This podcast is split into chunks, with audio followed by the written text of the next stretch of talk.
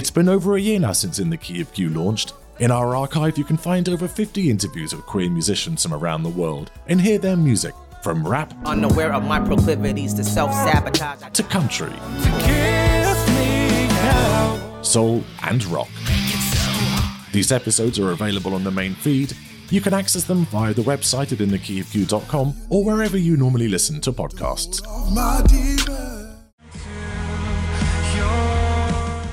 This is Dan here. Thanks for downloading this episode. Many thanks to our listeners who are financially supporting the podcast over at patreon.com slash in the key of Q. You are genuinely helping to keep the series in production and more importantly, to give a space for queer voices to be heard. In this episode, my guest talks about growing up a gifted musician in Essex and his journey to catchy pop via Radiohead and Rachmaninoff. He tells us his thoughts of Masc for Masc identities in gay culture and of embracing his inner INFJ introvert. Share your thoughts about today's episode, the pods on social media at In the Key of Q, or email me direct on podcast at inthekeyofq.com, of course using the hashtag queer music. And if you've a moment, please do subscribe, rate, and review the show on your podcast provider. All that's left to say is enjoy the episode.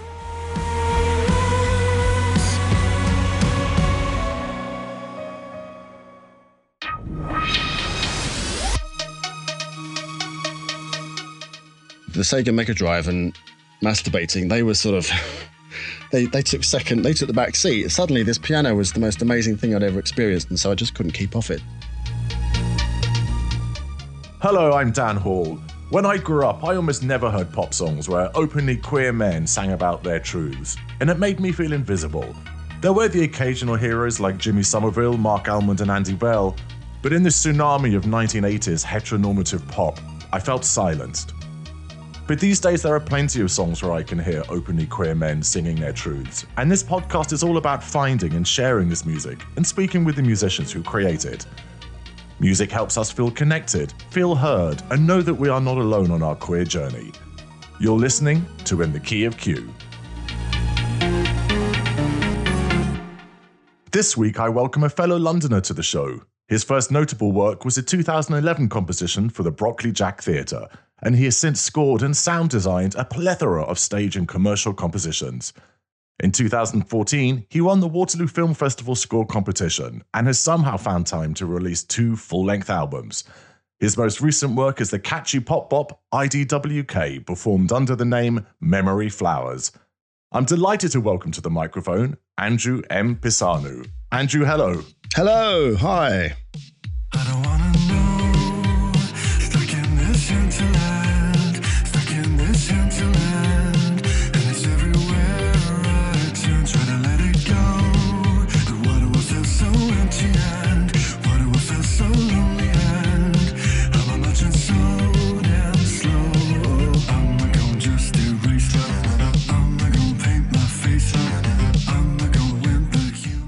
Apparently, I used to have this little plug-in cassette thing, and I used to sort of go around, find a, a plug socket, and just plug in and listen to ABBA wherever I could as a four-year-old. I've no memory of this, but I'm told. Then a, a, Madonna obsession from about the age of seven to ten or eleven, and yeah, when the piano appeared in my house, because my sister was nagging mum and dad to get a piano she wanted to learn, and you know we lived in a council house, there was no money, so I think one was donated from somewhere. You know, someone was chucking one out.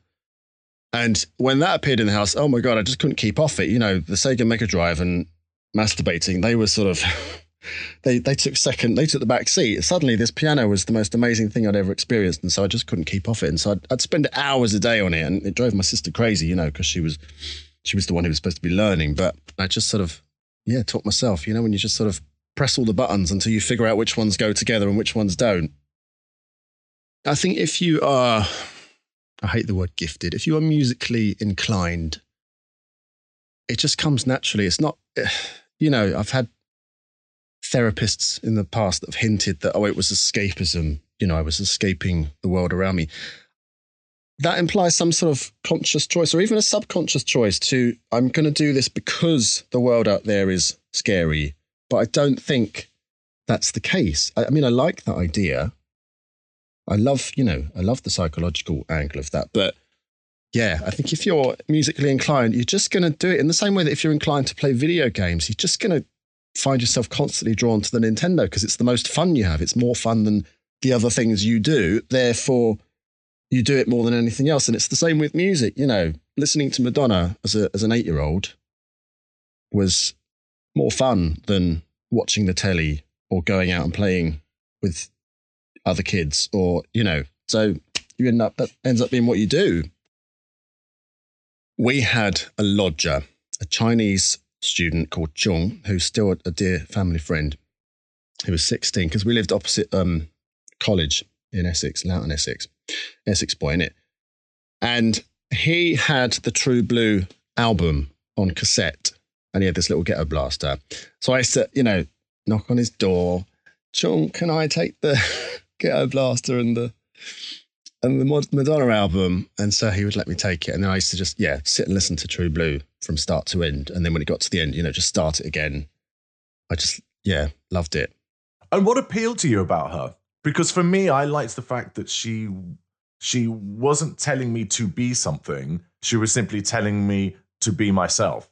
Yeah, I don't know. I think there's quite a lot of melancholy in her earlier work, isn't there? This is a theme I'm obviously going to come back to a lot, right? Like songs like Papa Don't Preach, it's a sad song. Okay, it's like gorgeously synthy and, and it's got a, a fun beat to it, but it's a sad song, you know? And, you know, early early stuff, you know, you got Live to Tell, beautiful ballad. Love that song. Mm-hmm. Um, yeah, and if you listen to the Like a Prayer album, it's full of sad songs, you know, about her divorce and stuff. It's there's just there's a sort of it's not throwaway. She's become throwaway, like this sort of throwaway pop, but back then it wasn't. It had significance and it had I mean, it was musically glorious in a way that she's not really been recently, but also, yeah, it had a sort of thematic uh, like a grandeur almost. She she wasn't afraid to tackle real subjects. My my attention to give to Madonna's music has waned massively, mostly because I have to get jobs and pay for things, and I don't have the time to listen to music. Yeah, but I do same. wonder whether it ever got better than Like a Prayer. Yeah, absolutely. For me, she's got two masterpieces. There's the Dick Tracy soundtrack, which is criminally underrated, and um, like like a prayer. Yeah, two timeless albums.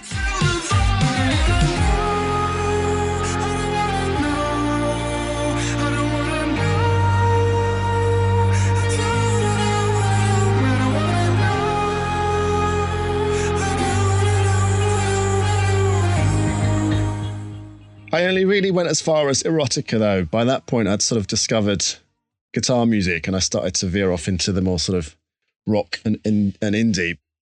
It's funny. I became a very serious musician, and I'm now, you know, at 42, much more drawn towards synthesizers and three-minute pop songs. But um, I think I enjoyed the seriousness of guitar music. It was more like, you know, inverted commas, real music and as a sort of teenager becoming a serious person you know transitioning into adulthood i was more drawn to to that sort of seriousness and the complexity of it and and whatnot. My older sister was into heavy metal right? So she loved metallica. So that was sort of my way in. And it was very short lived because you know heavy metal isn't musical enough for me. It's not melodic enough. But you know, on every Metallica album, there's a epic power ballad, and so I'd love the Metallica power ballads. But then, of course, it wasn't long before I discovered that there's you know albums full of proper guitar music. You just got to look to lot uh, sort of like uh, Pearl Jam and Stone Temple Pilots and the sort of more melodic grunge bands. You know, I wasn't so much a Nirvana fan, but Pearl Jam and, and Stone Temple Pilots and, and bands like that. I was just like, oh, okay, this is the best thing ever. And then when I discovered Radiohead in 93, I think, or 94, that was it. It was just like, oh my God, the world is it- it's different now, you know, and, and that was the end of any sort of love of straight up pop music, I suppose. But like I say, in, in my ancient years, I'm, I'm very much finding my way back to it. You know, I hear songs at the gym and I'm just like, oh, I love this. And then I hear some sort of indie tune and I'm like, oh, it's all right. Where's the pop hook? You know?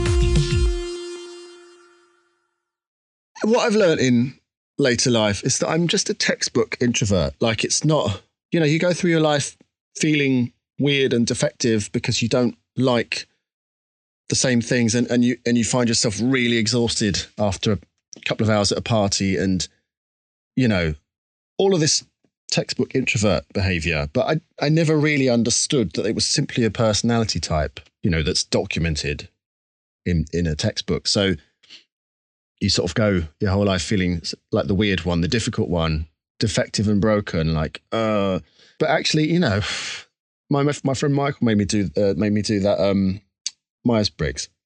And, you know, for what it, you know, whether it's worth anything or not, it's, it's a bit of fun, if nothing else. But, um, I came out as INFJ, I think, which is the rare one or whatever. And so, of course, you know, as soon as having done that, because it's an online test, you know, all the algorithms are like, ah, this guy's an introvert. We're going to send him lots of videos and lots of articles about what it means to be an introvert. And so, you know, I'd click on videos on YouTube and stuff. And, and it just sort of described me so, you know, I felt so seen. I was like, oh, I'm not broken and defective. I'm just a, a textbook introvert. Like it's, it was actually the most liberating thing. You know, people say labels are constricting.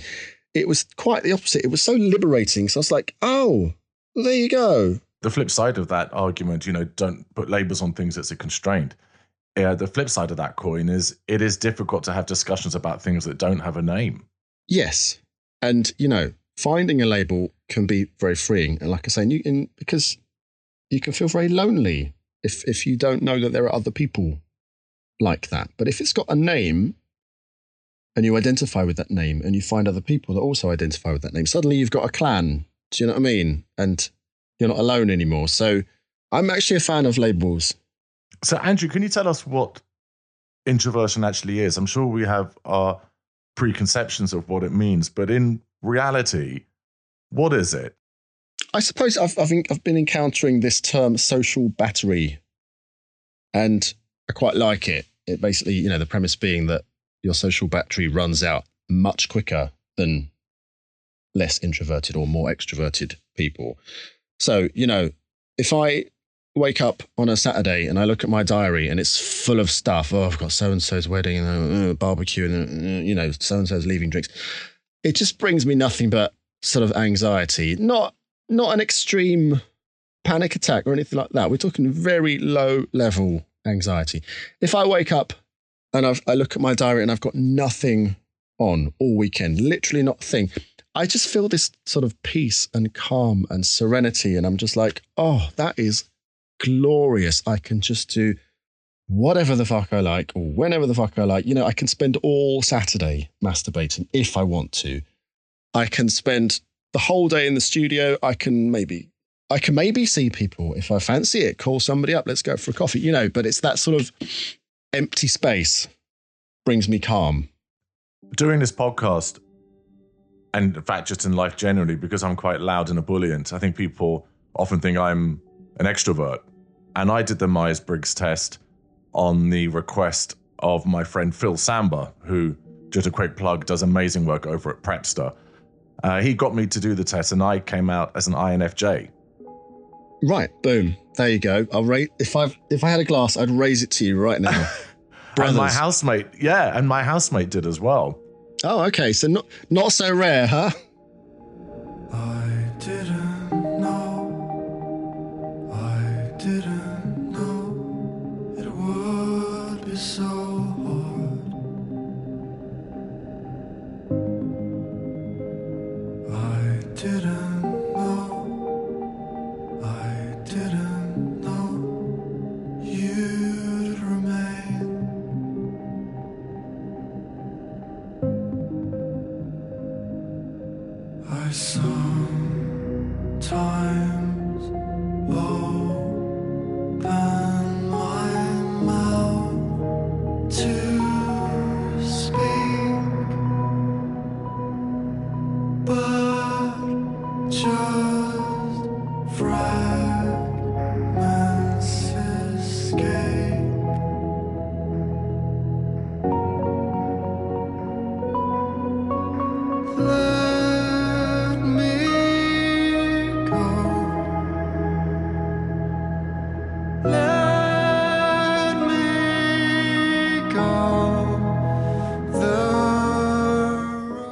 teach kids now.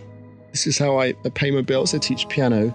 And um, I had an 11 year old refer to himself as gay, just so nonchalantly in one of the piano lessons. He, I think he was talking about um, sex ed at school. And he was like, oh, you know, it was all about straight people when there was nothing about, you know, because I'm gay and there was nothing about gay people and people like me. And I was, he dropped it in so effortlessly. This kid's 11. And I was just like, oh, you glorious child. What, what a beautiful ease with, you know, that you have about your, your homosexuality. It's just a matter of fact because, you know, that's the age we live in now. And I do think the internet saves lives, doesn't it? I know there's all that cyberbullying and whatnot, and sure, there's the flip side of the coin, but you know, you can find your people. If I could have come home from school every day and logged on to my, you know, weird little subreddit full of queer fans of Rachmaninoff, you know, or whatever I was into as a teenager, I'd have been saved. I'd have been with my people, with my gang. But that, you know, the internet wasn't a thing in the 90s, was it?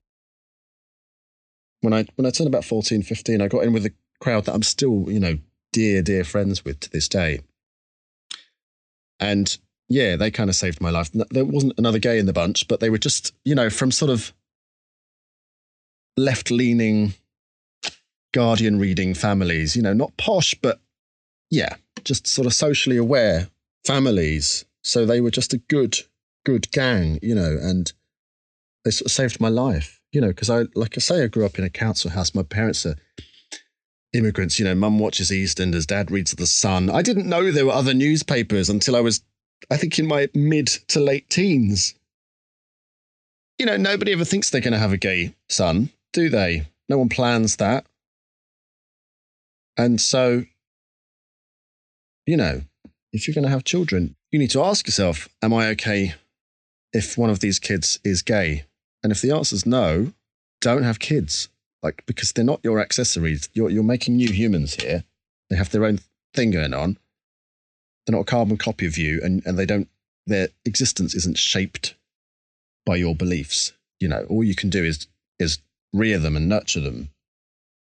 There's no great homophobia in my family. You know, I didn't have an angry dad who shouted at the gays on the telly, and you know, there was there were no gay slurs. But you know, the stony silence is arguably as bad, isn't it?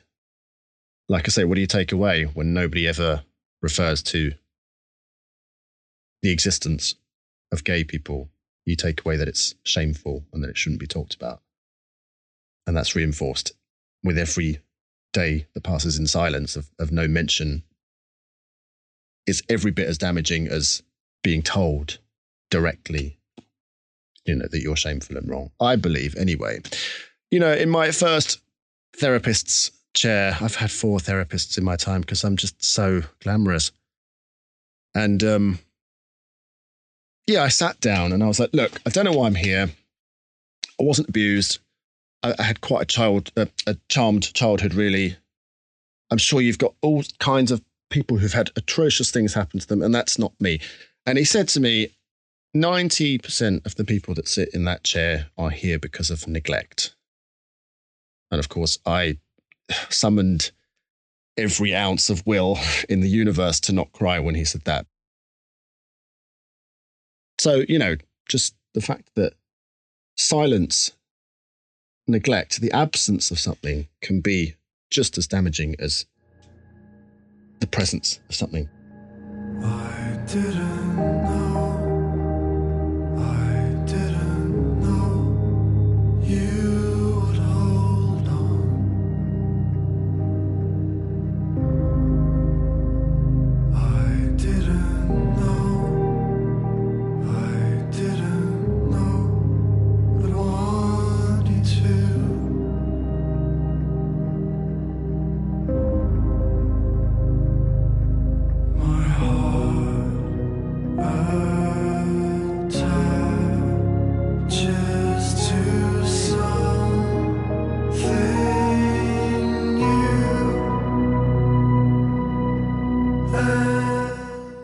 Think the representation is there now, but it's too late for you and I because our psyches have gone to print. You know, there's no undoing it.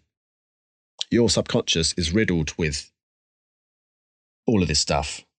the you know the isolation and the lack of representation and the, the fear and you know internal homophobia and you know your heart will always pound in your neck when you hold another man's hand in public it just always will for the rest of your life and and you can't you can't escape that because of the time you grew up in. Like i say your psyche has gone to print. So even if there's all this representation now it doesn't fix it. You know it's it's great for the next generation and it's heartening to see the world changing. Doesn't change your psyche or if it does it does it in small ways but not in the fundamental ways that you need it to. I think for me that's what therapy is. It's a it's a means of understanding you know people think when they go to therapy they're going to be cured and that there isn't there's no cure you know because you're not broken that there's no fix you all, all you're doing is learning to look upon yourself with compassion rather than intolerance and hatred or whatever. You know, uh, identifying your problematic behaviors and not hating yourself for them.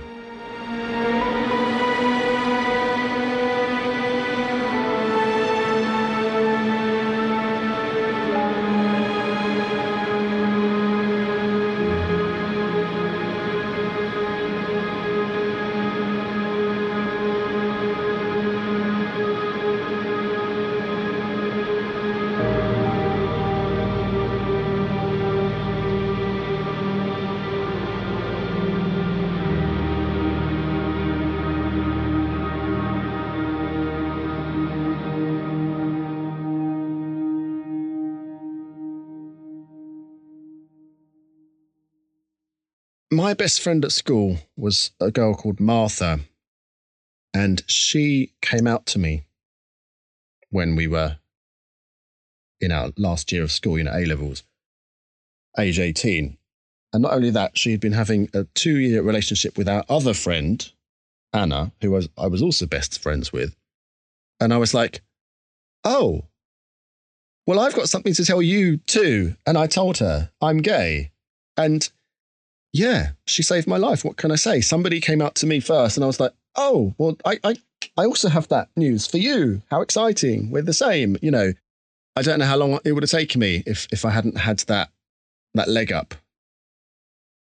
Once I came out to Martha, I just I just couldn't. You know, there was a crack in the dam, and it just oh, I couldn't keep it in. Just told everyone. My friends were so awesome because they are and like they were just like, okay, yeah, cool. And it was relatively easy. You know, coming out at home was much harder. My sister, my older sister, wasn't so okay with it. Didn't come out to my mum until I was 23, and I didn't come out to my dad until I was 34, so I left that one rather late. In one of my my many therapy sessions, basically with my first therapist, I was suffering from psychogenic dysphonia which is a condition whereby you you are losing your voice. So, you know, for the longest time, I thought I had nodules. I thought I had something wrong, uh, wrong with my larynx, you know, and I went to all the specialists and I had all the cameras down my throat. And the final geezer at the ear, nose, and throat hospital in King's Cross, he just said to me, Look, what we're looking at on the screen here is a perfectly healthy larynx. I'm going to refer you to this guy. He's a therapist. Now I was thrilled. I was like, "Oh, there's another, there's another doctor." you know? And also, you know, I've always been fascinated by psychology. So the idea of going to, you know, people have a, a stigma about therapy, don't they? Oh, I must be broken. I don't need therapy. But like, I was like excited. I was like, "Yeah, okay, I'll go to therapy." What I sort of gleaned in one of the sessions was that every time I've not expressed my truth, effectively, my voice has been taken. And so this was the psychological process that was causing me to lose my voice. I couldn't raise or project my voice, it was turning into a whisper. And so I thought to myself, well, what's the big thing that I'm not saying? And of course, I was in my mid 30s by that point and hadn't come out to dad still. So, right, I need to come out to dad. So I had a New Year's resolution to do it. And then on the 2nd of January, boom, I did it. I was like, ooh, I'm winning. I'm winning it this year, whatever year it was. And now, you know, I'm on Facebook and all my craggy old aunties and uncles in the Czech Republic and in Sardinia, where my folks are respectively from, they're all friends with me. So there's no, it's, it's not sort of only known in the immediate family, it's known in the sort of global family as well. It wasn't this little whisper anymore. But, you know, it comes and goes. It's, it's, you know, it's, it's even today, you know, talking to you, it's, it's not big and bold. It's, you know, it's sort of slightly sunken and well, whatever. Like, I just accept it for what it is now. Some days it's big and bold and I, you know, I bellow and some days it's, it's not.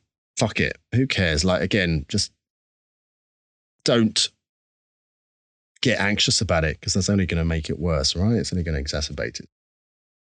I'm, I think I'm a little bit Asperger's, you know, and one of my therapists said that he thought I probably was as well. And, and I was like, yeah, like that makes sense. It makes so much sense of, all, of, of various behaviors of mine. But I have this sort of tendency to compartmentalize. And so anything that's sort of pop production or, or full band, I will release as Memory Flowers. Anything that's just sort of piano and vocal, I will release as Andrew M. Pisanu. And then my composing work is just under my, my name, Andrew Pisanu. So like all the, the film scores that I've done and theatre scores that I've done, you know. Look, you've got a love of 80s pop music as a kid. Then you've got a teenager who is obsessed with two things Radiohead, which is obviously guitar, indie guitar music, right? And Rachmaninoff, which is, you know, romantic era, 20th century classical composer. And then you arrive at this point where you've got all of that. You sort of, you know, you're sort of imbued with all of that. You've got melodies from Rachmaninoff, you've got weird, glitchy beats from Thom Yorke and Radiohead, and you've got sort of pop hooks from Madonna and, and stuff that you loved as a kid. And so, yeah, it just all sort of, big, big old melting pot, isn't it? Tell me your stories, let them exist. Turn off the spotlight for a single minute. I'm angry and I am not sorry. Tell me your stories, show me your worth. I am the antimatter strangled at birth. I'm angry and I am not sorry. Cause I'm in the dark for most of it. A highly elliptical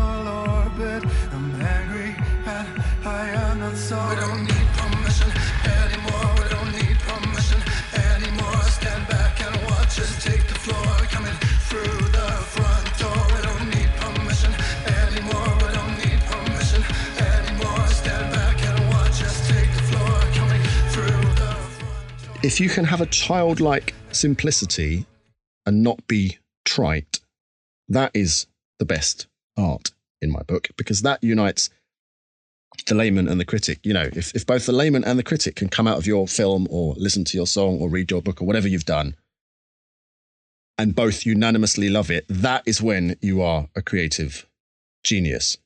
If you're alienating one side because your music is too esoteric and the layman doesn't get it, or it's too simple and the critics just think it's fluff, you know, you have not succeeded as far as I'm concerned. So that's sort of my my outlook. You know, and if you listen to my last single, IDWK, which is such a mouthful, I don't want to know is what it stands for. You know, it's it's got a 80s pop beat and synthesizers, but it changes key. You know, it modulates several times for the musos listening. It modulates several times into different keys and, and back again and whatnot. And you know, so it's musically has some complexity, but to to music fans such as yourself who aren't musically trained and don't know theory, you know, it will still sound just like pop music, normal pop music. It won't sound esoteric or difficult. Think of a song like Take On Me by a-ha. You know, that's chords and melody. That is glorious. It doesn't matter what the production is. That could be a guitar indie song. It could be synthy. It could be an acoustic ballad. It could be sine waves just playing the notes. It's still going to be moving because on a simple, bare bones chords and melody level, it's brilliant. It's magical. And so that's that's kind of like my approach to writing. Find the magic in the bare bones, you know, in the dots, as they say. Andrew, what queer artist are you listening to at the moment? I have been a big Rufus Wainwright fan my whole life. You know, because he also does that thing where he marries classical music with pop music, and it's just, you know, it's the thing I was talking about. It's complex, but it's also accessible. Mm-hmm. It's just, you know, it's so, it's such good music. Do you think it's important for us as gay men to hear our stories in music? Do you think it's important for audiences to hear your stuff and go, that is a gay man singing? Yes. No. No. I'm going to go with no. I, I gave you two answers there, and I'm going to go with no. No, because I am a songwriter ahead of being a gay man. And my art is far more important to me than my earthly existence. Does that make sense? And it's really wanky, isn't it? But I'm not hiding it. When I, I was in bands in my 20s, you know, indie bands, I was sort of playing guitar and the front man of these indie bands. It was all very heterosexual. But, you know, the pronouns were all man singing about a man, you know, and I, I didn't think about that wasn't a choice. You know, I just did because I'm not going to sing about a woman. I'm I'm 100% gay. You know, I'm not even remotely bisexual. Or, and people would say, "This band, you know, he's singing about men." It's like, oh, yeah, I guess I am. You know, the rest of the band were all straight, but I was the front man, and, and I wrote I wrote the lyrics. So that was that was that. I guess we were the indie band with the, with the gay front man. So it's not really a choice it would just feel really dishonest to sing love songs about women. You know, women are my people. Most of my friends are women, but I'm I'm a gay man, so I'm not going to sing love songs about them. Tom Goss talks about that a lot in his episode about how one has to be authentic. You know, it's it's not that you every song has to be per se about queerness, but just the very nature of just being being who you are. If you're going to ask people to spend parts of their life listening to your music, then it's pretty important that you're authentic about who you are singing it. Yeah, absolutely. I'm I'm not gonna not gonna lie to anyone. It's like on the dating sites. You know, I'm on the dating sites now. Um, there's no point. You know, this whole thing like, oh, be on your best behavior on the first date. You know, present your best self. That is, there's no point. You're wasting everybody's time. Right? Just be yourself. All the burps, all the farts, pick you know whatever. Because if that's who you are, they're going to discover it eventually, and it might be the downfall. You know, of the relationship because they don't like it. So they might as well know from the beginning that you're a bit gross or whatever. Do you know what I mean? Just be completely and unapologetically yourself. Yeah. And yeah, so in songwriting, it's the same, isn't it? This, the, I, I don't really know, I don't really see the point in pretending to be something I'm not.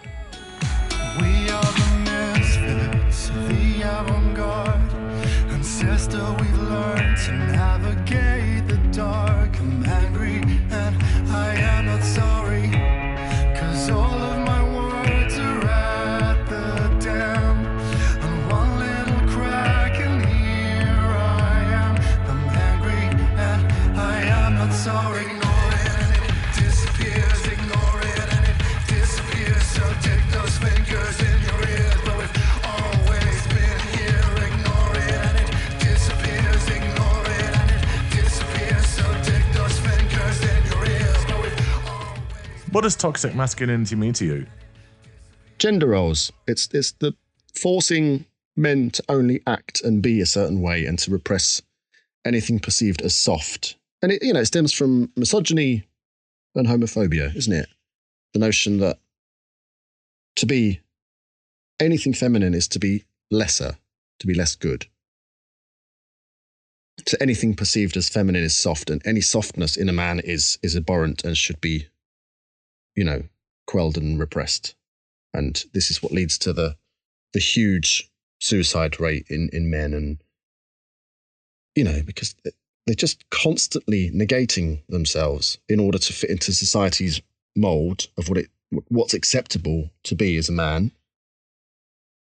Tons of blokes end up killing themselves because they can't fucking deal with it anymore. Or they've got no outlet for it, or you know, the only legitimate emotion as a man is is anger. You know, that's acceptable, even though it's it's frowned upon. You've got to control it, but it's the only one you're allowed to express. If you're too joyful, you're is he gay? Is he you know, if you're if you're sad, well that's not manly. You're not allowed to cry. And if you're fearful, well, you have to man up. You know, you're not allowed to be scared. You're a man. Men are brave.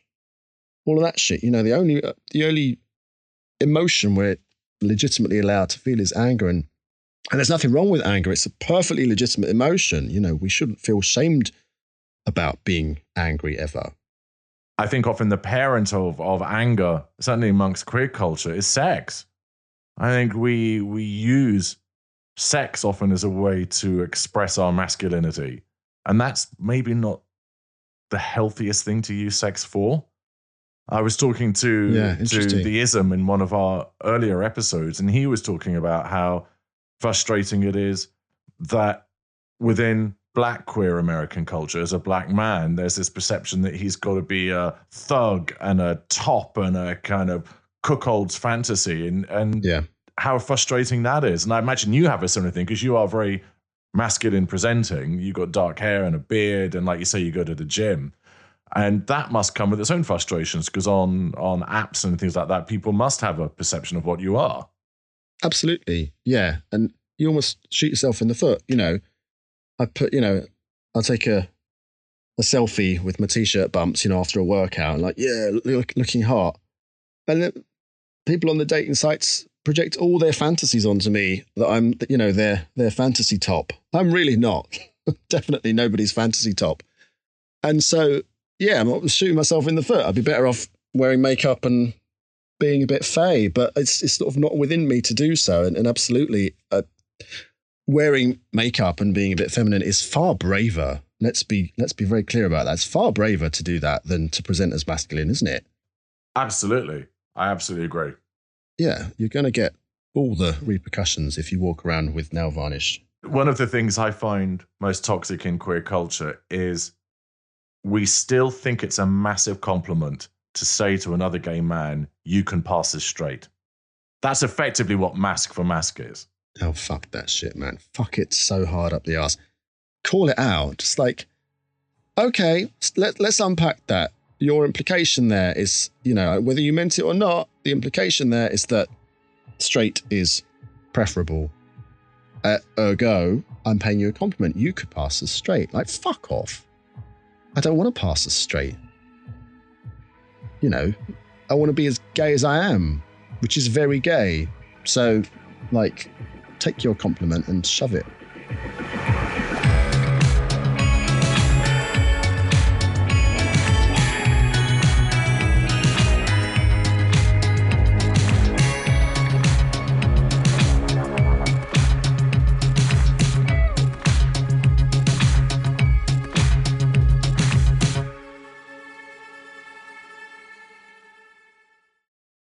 Now, Andrew, what do you think your 15 year old self would think of the music that you make and think of the man that you've become now? 15. Yeah, I'd like my music a lot. Am I allowed to say that? Yeah, of course you are. Yeah, I'd, I'd probably think it was shit hot, actually. Um, in terms of the man I've become, yeah, actually, I think I'd probably be relieved that I'd, I'd be relieved at looking at this 42 year old bloke who looks like a bit of a geezer, you know, with the, the big black beard and the. I've got a few uh, bumps from, you know, lifting heavy things at the gym. But I'm soft as fucking butter. You know, I'm such a softie and I'm very anti toxic masculinity. And, and any reference to myself as masc is very much satirical, you know. So I'd sort of look at that and I think I'd be relieved that, oh, he's free. He's free of all that shit, all of that pressure to be a man, to be manly. And I'd, I'd, I'd probably heave a massive sigh of relief, like, oh, okay, he came through it. Now, Andrew, for those listening to this podcast, we've been playing clips of some of your songs. But if there was one song of yours that would be the perfect gateway drug into all of your back catalogue and some of the stuff you've got just out this year, what would that be? I'm going to say it's the opener on my new album, which is a track called OK. It's about 10 years old now. I've been sitting on that one for a long time. I think it might be the best thing I've ever written. And I, I'm still moved by it now when I listen to it, which is strikes me as quite remarkable because you know I listen. Yeah, to a lot that's of my- amazing. Yeah, I listen to a lot of uh, my old stuff, and I'm like, I can't feel anything for that anymore. It's just I've had it, you know, I worked on it for months, and I've heard it too many times. And if I've had time off from OK, where I've not heard it in a few months, and I hear it again, I'm just, I'm moved by it every time, and I'm like, oh, I wrote that. So fucking proud of that. It's a brilliant song. So yeah, yeah. I'll, I'll, it's the first track on my new album. Start as you mean to go on and all that. He fractures all in pieces. He tells the world there's nothing wrong. His house a vault of boxes. He crams them full. Won't you take me back into your arms? Take me back into your arms.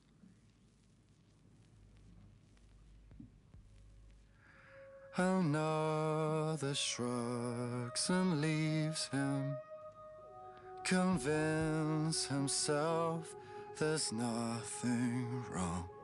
His attic full of boxes. He tapes them up. Won't you take me back into your arms? Take me back into your arms. Tell me it'll be okay. Tell me it'll be okay. Tell me it'll be okay. Tell me you'll still love me on the rainy days. Tell me it'll be okay.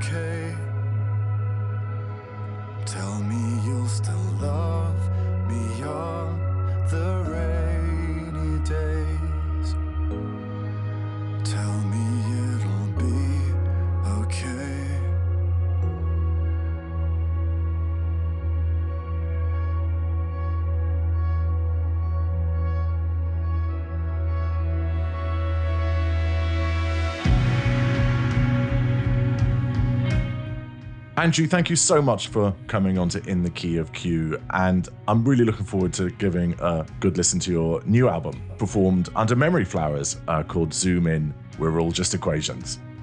Excellent. Good stuff.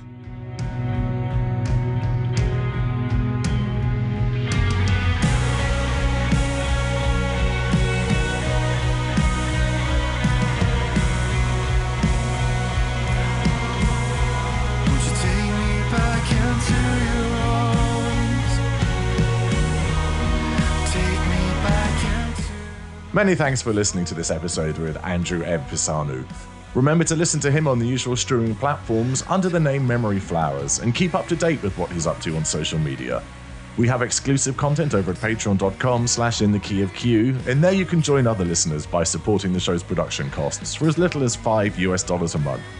Tell me what you thought about today's episode with Andrew. The pod's on social media at In the Key of Q, or email me direct on podcast at. And rate and review the show on your podcast provider. It really, really helps. Our theme tune is by the wonderful Pauline Edu at unstoppablemonsters.com, and our publicist is the lovely Paul Smith at paulwsmith at gmail.com. Many thanks to Katja Encantha and Murray Lang for their support in making this episode, and the show was presented and produced as ever by me, Dan Hall, and made at Pup Media Consultancy. See you next Tuesday.